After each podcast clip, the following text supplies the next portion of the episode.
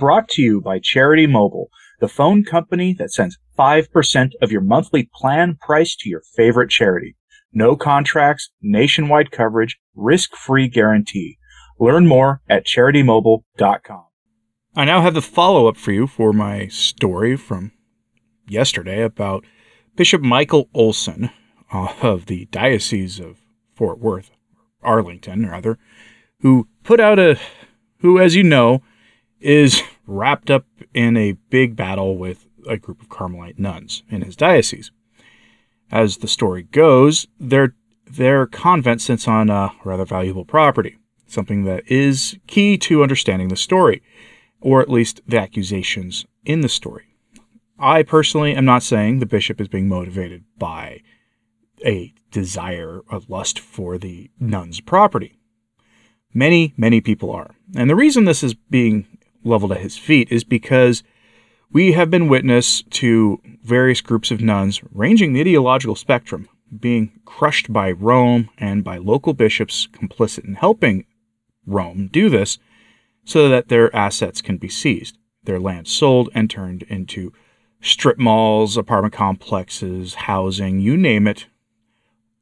Almost always these nuns that are targeted, their their land is extremely valuable.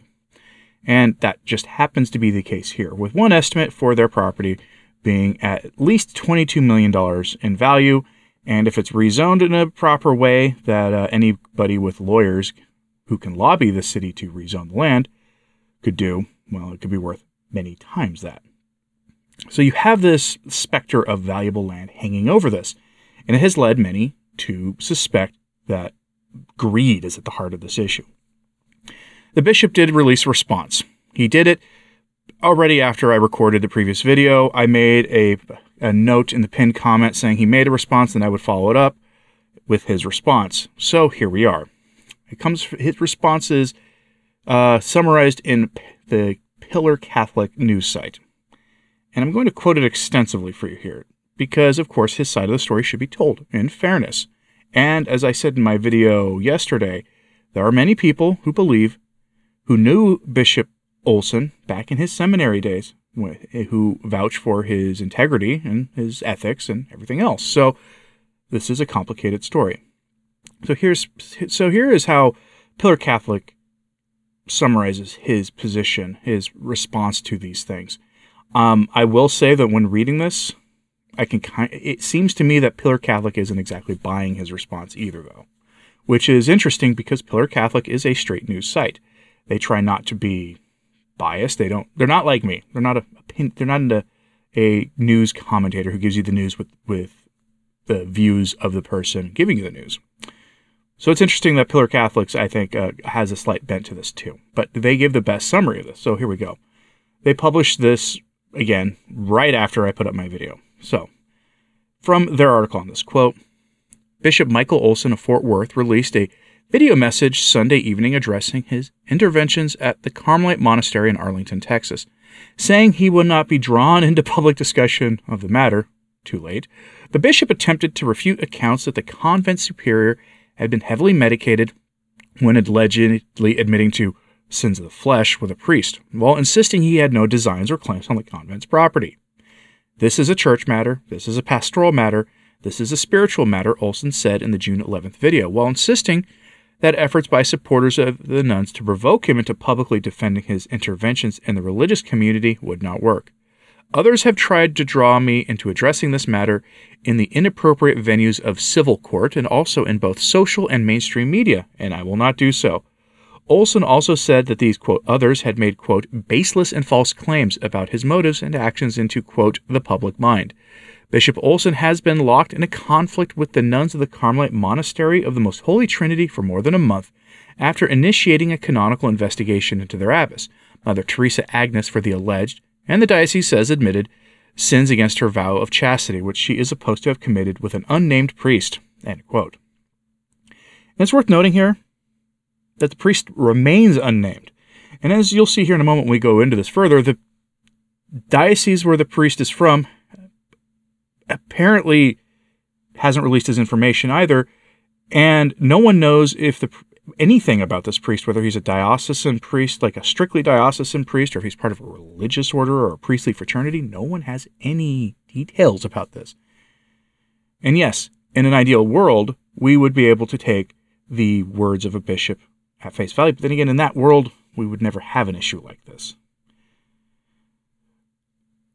There's there's some credibility issues here, and one of them is the very fact that he the bishop says he will not be drawn into public debates about this, but he himself made public pictures from inside the convent that are supposed to be just very, very bad for the nuns, including pictures of controlled substances and the equipment used to use controlled substances, make, making it sound like the nuns had sort of a illicit, illegal side hustle going on, like making them look like they're essentially criminals. It's remarkable. Like this is the stuff of movies that if you saw a Hollywood movie based on this that was done strictly by the accounts of the bishop side would seem so ridiculous you would walk out of the theater thinking this was just anti-Catholic propaganda. It's amazing what we're seeing here. So he himself put him put himself into the public eye on this when he made all this stuff known to the public. When he made these weird claims against the purity and chastity of the nun, when he made these claims about the illicit substances and some other things going on there, alleged to be going on there. When he did that and made those things public, he himself stepped into the public realm on this. This could have been handled very quietly, but it wasn't. But let's continue. Quote, in his video, the bishop said he wanted to, quote, clarify the confusion these claims have caused. Olson stated that he first learned of the supposed admission to a sins of the flesh by the monastery superior, Mother Teresa Agnes Gerlach of Jesus Crucified in April, and that the admission had been made to the Vicar General of the Fort Worth Diocese and to one of the sisters of the monastery. Olson said the prioress had, quote, described the transgression as consensual and made her admissions, quote, with clarity and consistency on four different occasions. The lawyers for the convent and for Mother Teresa Agnes, both civil and canonical, have said that her supposed admission was made following a serious medical procedure, under the influence of painkillers, and when she was in and out of lucidity. Olson said the prioress had repeated her admission to him personally on April 24th in the presence of the diocesan chancellor and a sister of the convent, along with the diocesan safe environment coordinator. The bishop claimed that the nun named the priest during the conversation, and that the priest's diocese of residence, his immediate superior, and his bishop had all been informed of the situation. The priest, who remains unnamed, is currently unassigned and not cooperating with the canonical process under the advice of legal counsel, Olson said. It is not clear whether the priest is a member of a religious institute. The bishop said the nun answered his questions, quote, freely and with clarity, and that the conversation, quote, took place in the late afternoon of the day before she had surgery, not after the surgery. She was not under the influence of anesthesia, she was clear and lucid, and had normal use of her physical and mental faculties at that time. Claims to the contrary are false and baseless and untrue, the bishop insisted.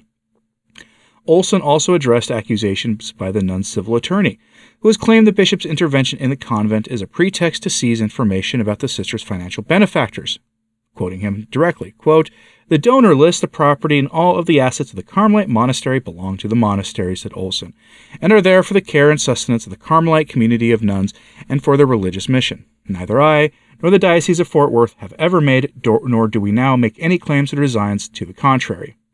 The bishop also said communications equipment taken from the convent as part of his investigation had been surrendered, quote, freely and calmly by Mother Teresa Agnes had been copied according to a framework agreed by canonical counsel for both the diocese and the nun and returned to the monastery several weeks ago.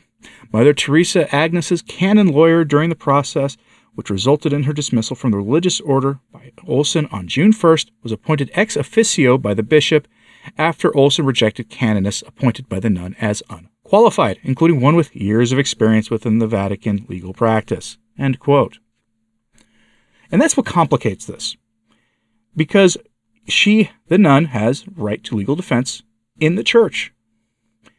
But the bishop rejected an experienced canonist as unqualified, and that makes this whole thing smell fishy. And the accusations, like I said, are cartoonish. They really are.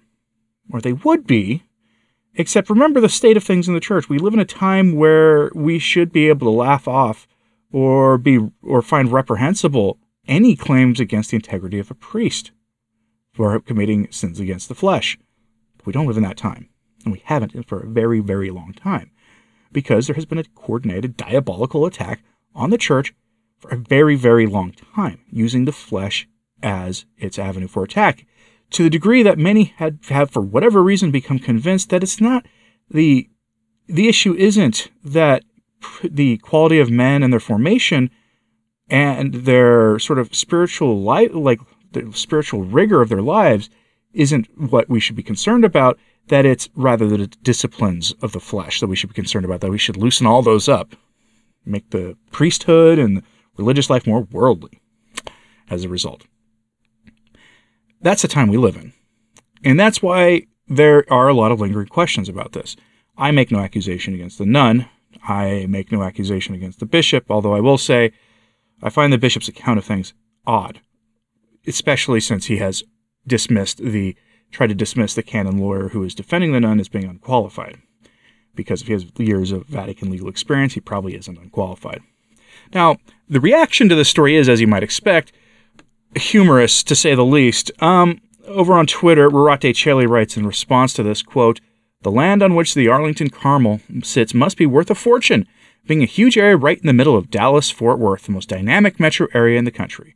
This whole mess must be just a coincidence. And where's the lie?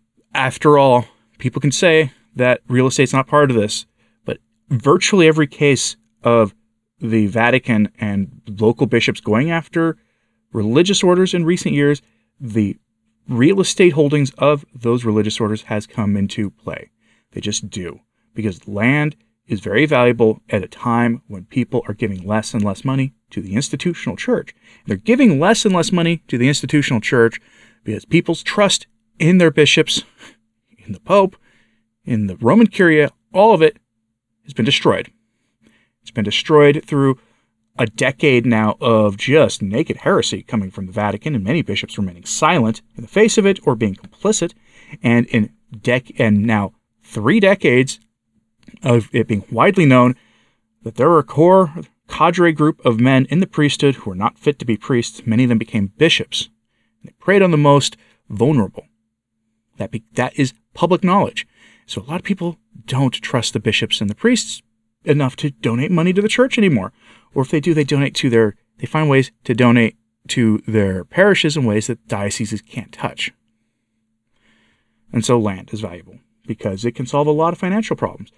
Plus, frankly, chancery offices are getting larger and larger with the bureaucracies, which cost money. They just are.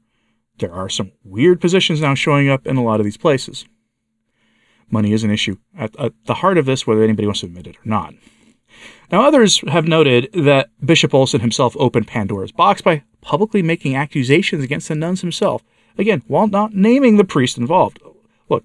If there's an accusation against the, a involving a priest, he should be named. He really should be. That way he can defend himself, and we can look at the veracity of this claim. Bishop Olson opened himself up to these by showing pics of the equipment required to use controlled substances and substances themselves. I'm not going to show them on YouTube because they actually violate the terms of service on YouTube as far as I know. So I'll just make oblique references to them here. But they're, they're the kind of equipment and substances used that have become in the recent years widely legal anyway in many states. I haven't bothered to check Texas's laws on these, but I would be surprised if they didn't have at least uh, made the stuff legal for medical use anyway. Now, there's a claim of that nature against the nuns here, which had absolutely unequivocally it has to be true if he's going to be making the claim, because if it's not true or if he's making it sloppily based on the testimony of internet trolls, and that is an absolutely wicked and evil thing to do. So I would hope that Bishop Olson took due diligence before making these claims.